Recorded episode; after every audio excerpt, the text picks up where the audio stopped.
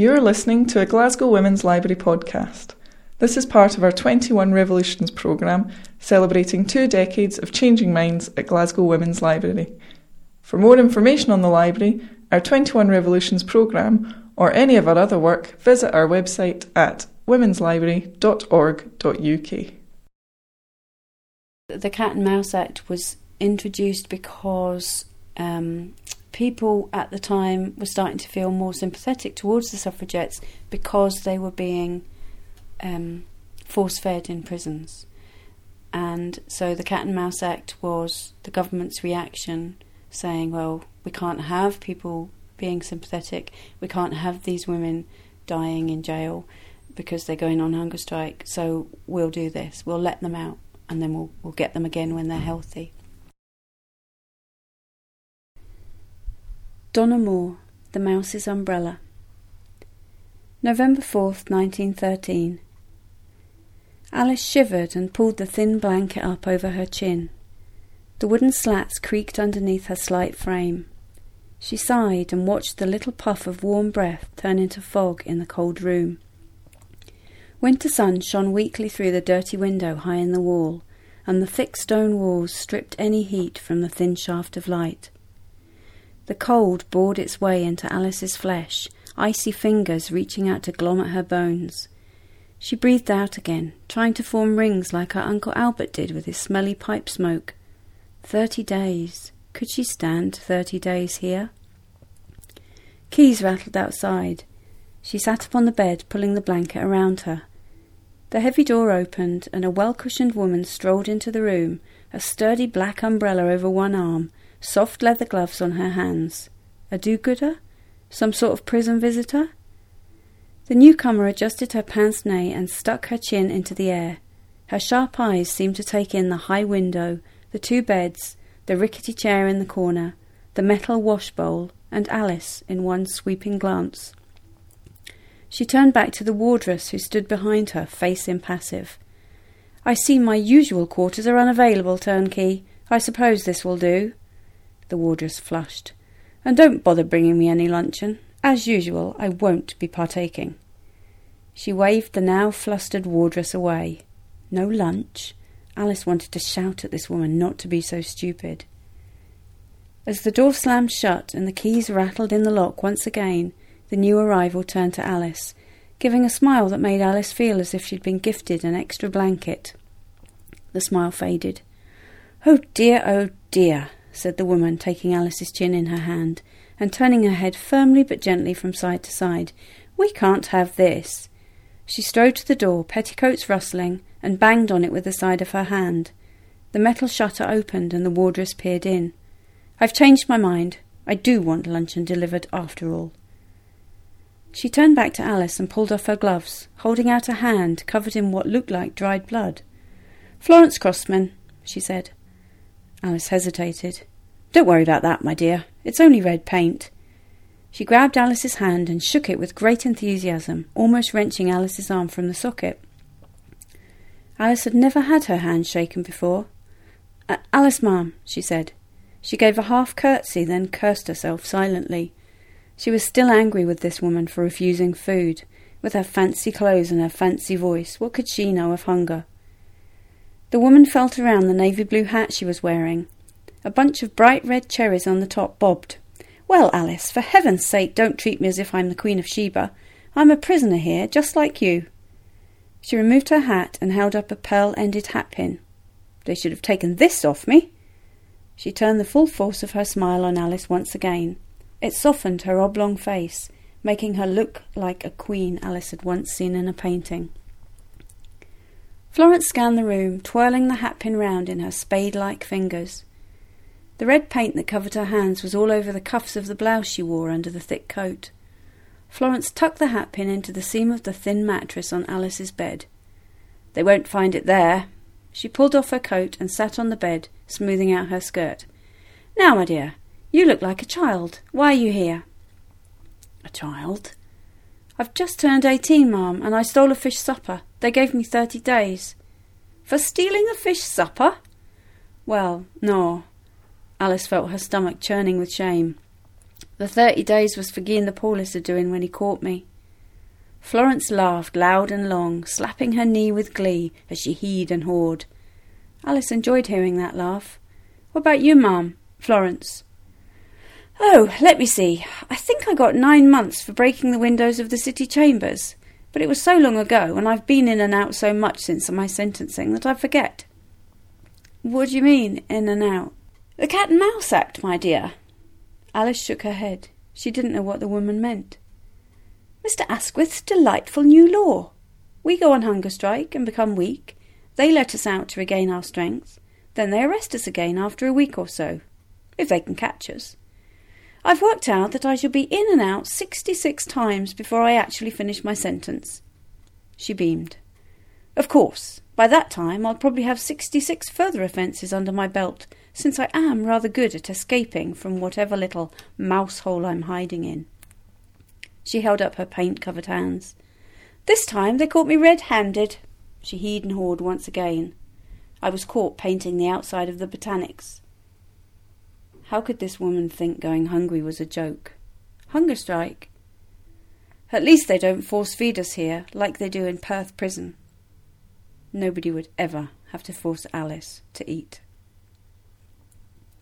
November 7th, 1913. Alice awoke to find Florence unpicking the hem of her coat. Florence hadn't eaten for over two days now, and her face was looking drawn and her movements were slow.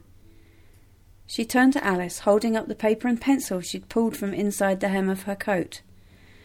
I thought I'd write to my friends, let them know how I'm getting on. Would you keep an ear out for the turnkey, my dear?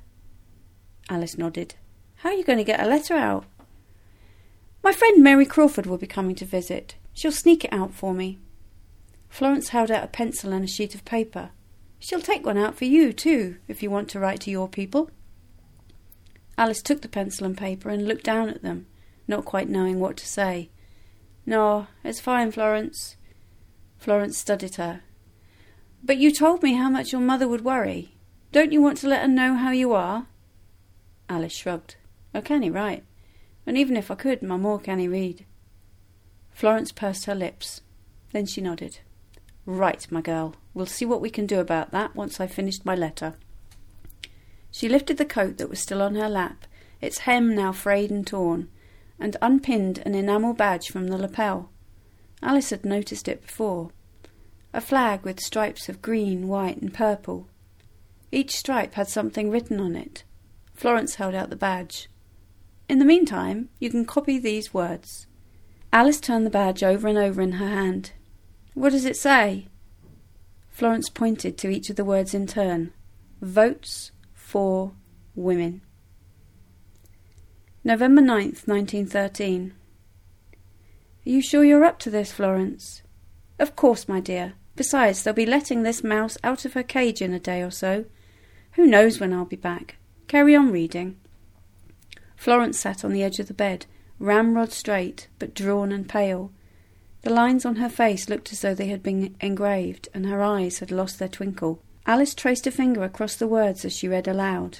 Her voice was slow, heavy, hesitant. Footsteps sounded outside and a key turned in the lock. The governess entered the cell accompanied by two wardresses struggling with an iron object and a sack. They dumped both unceremoniously on the floor. An umbrella stand, cold, grey, robust, and no nonsense, with a tray at the bottom, Scrolls and flowers cut into the metal gave it a gallus air. Alice stood up, her hands fluttering nervously around the edge of her apron, head lowered, trying to fade into the thick stone walls. The governess ignored her. Florence, are you sure you won't eat? Quite sure. The governess sighed. Aye, I thought as much.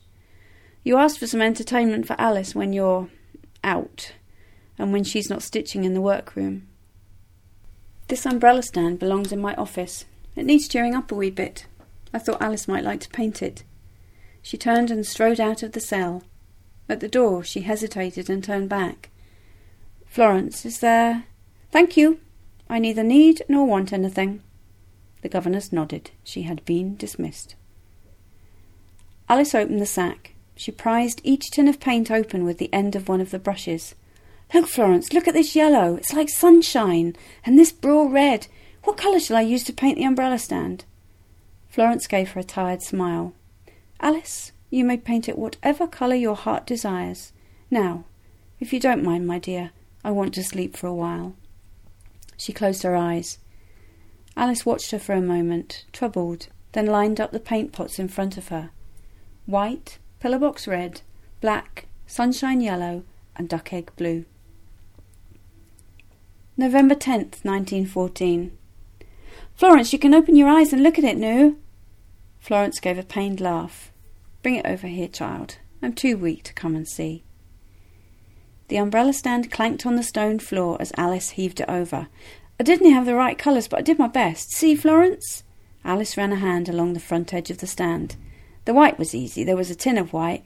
That's purity, you told me. The green was tough, but I added a wee bit of yellow to the pale blue. Hope. That's what you said the green means. I couldn't get the violet, though, and I tried all sorts of mixtures. She gestured to the plain stone walls now decorated with stripes and dots of varying hues. So I had to settle for mixing red and white. She sighed. It's just pink, that's all. But it's meant to be violet, and that means. Florence was silent. Alice struggled to bring the violet word to the forefront of her mind. Dignity. Aye, dignity. And you told me what that means, and. Well, that's you, Florence.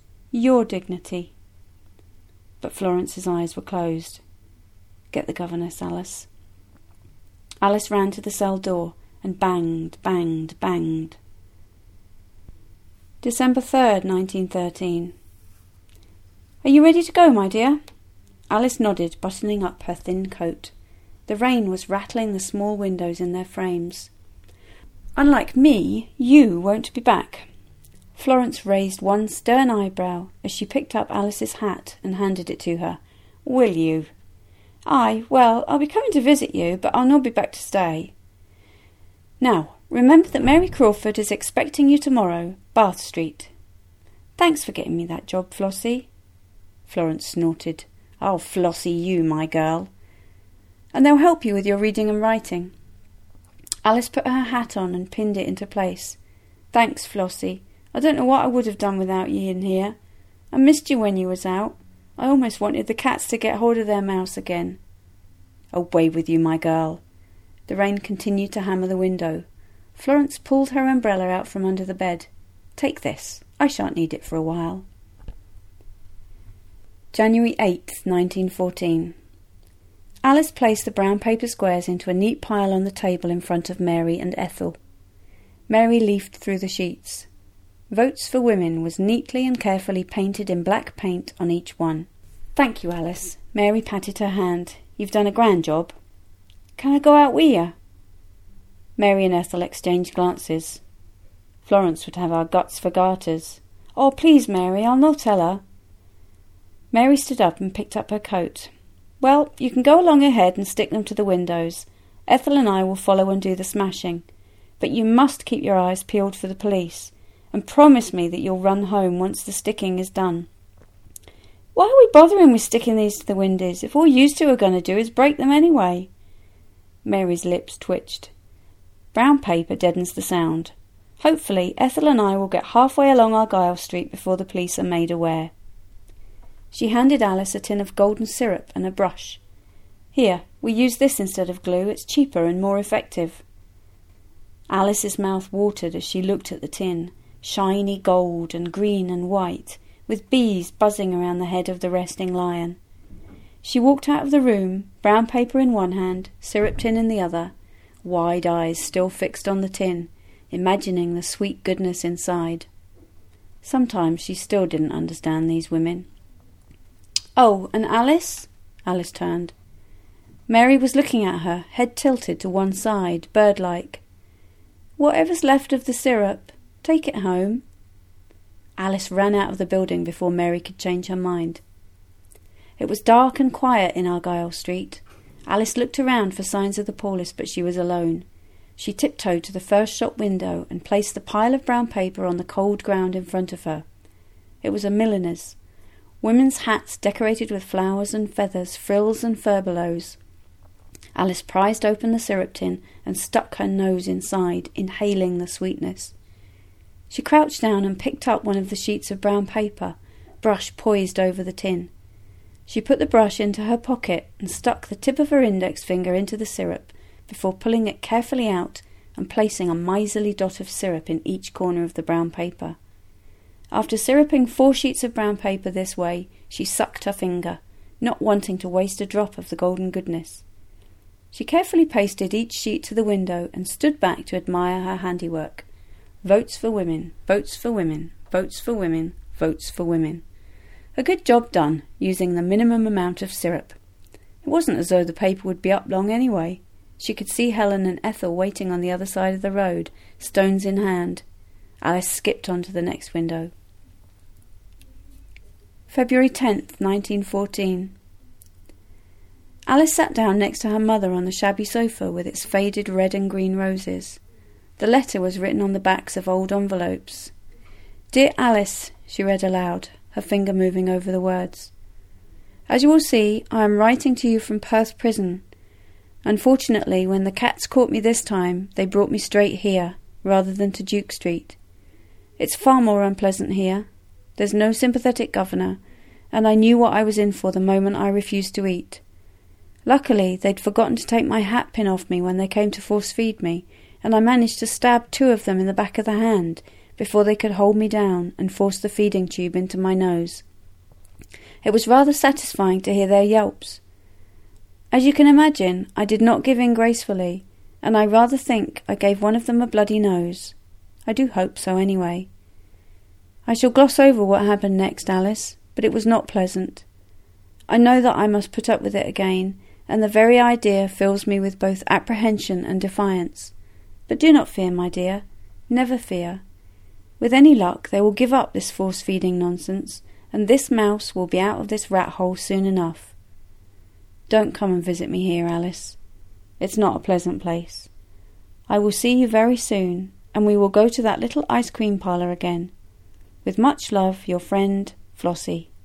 P.S. Please tell Mary and Agnes that I will write to them soon, and that there is a woman here who broke the windows of the Prime Minister's car with a large turnip. What a firebrand she is! February 16th, 1914. As Alice opened the door of the WSPU headquarters in Bath Street, the warmth came out to welcome her in, away from the cold, dreary day. There would be a fire in the fireplace, and the tea urn would be on, and there was always fresh baking on a Monday. Alice's mouth watered as she took off her coat and hung it on the coat rack, along with Florence's umbrella. She always carried it, rain or no rain. Alice was ready with her usual round of greetings, but only Mary and Agnes were there, Mary's eyes were red rimmed, and Agnes's usually neat hair was escaping from its pins. Alice knew something was not right. Had she spelled a word wrong in a letter, or forgotten to lock the office door when she left on Friday? Mary patted her hand, then gripped it tightly, squeezing and releasing. I'm so sorry, Alice. Florence died in the prison yesterday. It was pneumonia. They got food in her lungs when they force fed her. Alice said nothing. She took her coat from the rack, leaving Florence's umbrella hooked over one of the wooden arms. As she left the building, she tried to remember Florence's face the first time she had seen her. But all she could remember was Florence's face the last time she had seen her. When I was asked to write a story um, for the 21 Revolutions, I really struggled because there's so much in the archive that it was really difficult to choose something. But then I realised that the object that I've picked was right in front of my face every time I come into the library. It's a really sugary looking umbrella stand um, painted in very faded colours of sort of a turquoisey green, white, and a sort of a pinky colour.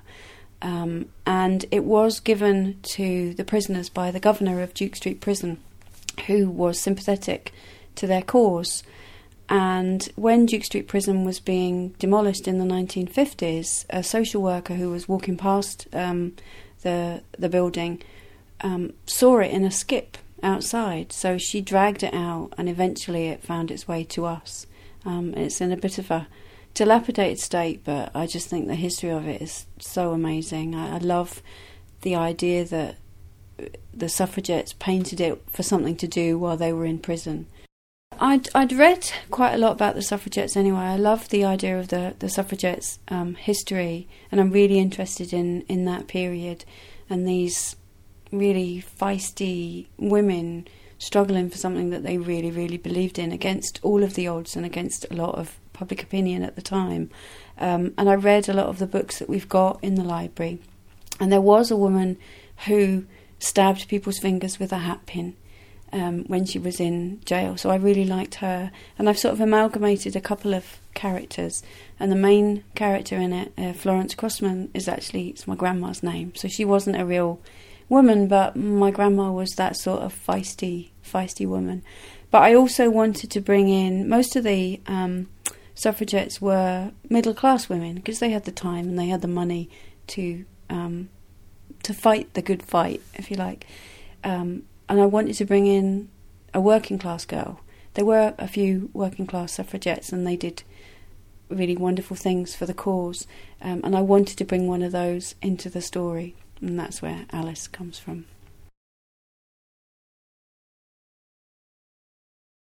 Thank you for downloading this free 21 Revolutions Glasgow Women's Library podcast.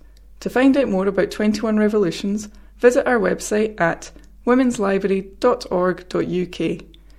There you can find out about the 21 women writers and the 21 women artists who have produced limited edition artworks available to buy from the library while stocks last. You can also find out more about what we do, why we are special, and how you can support us. It's all online at womenslibrary.org.uk.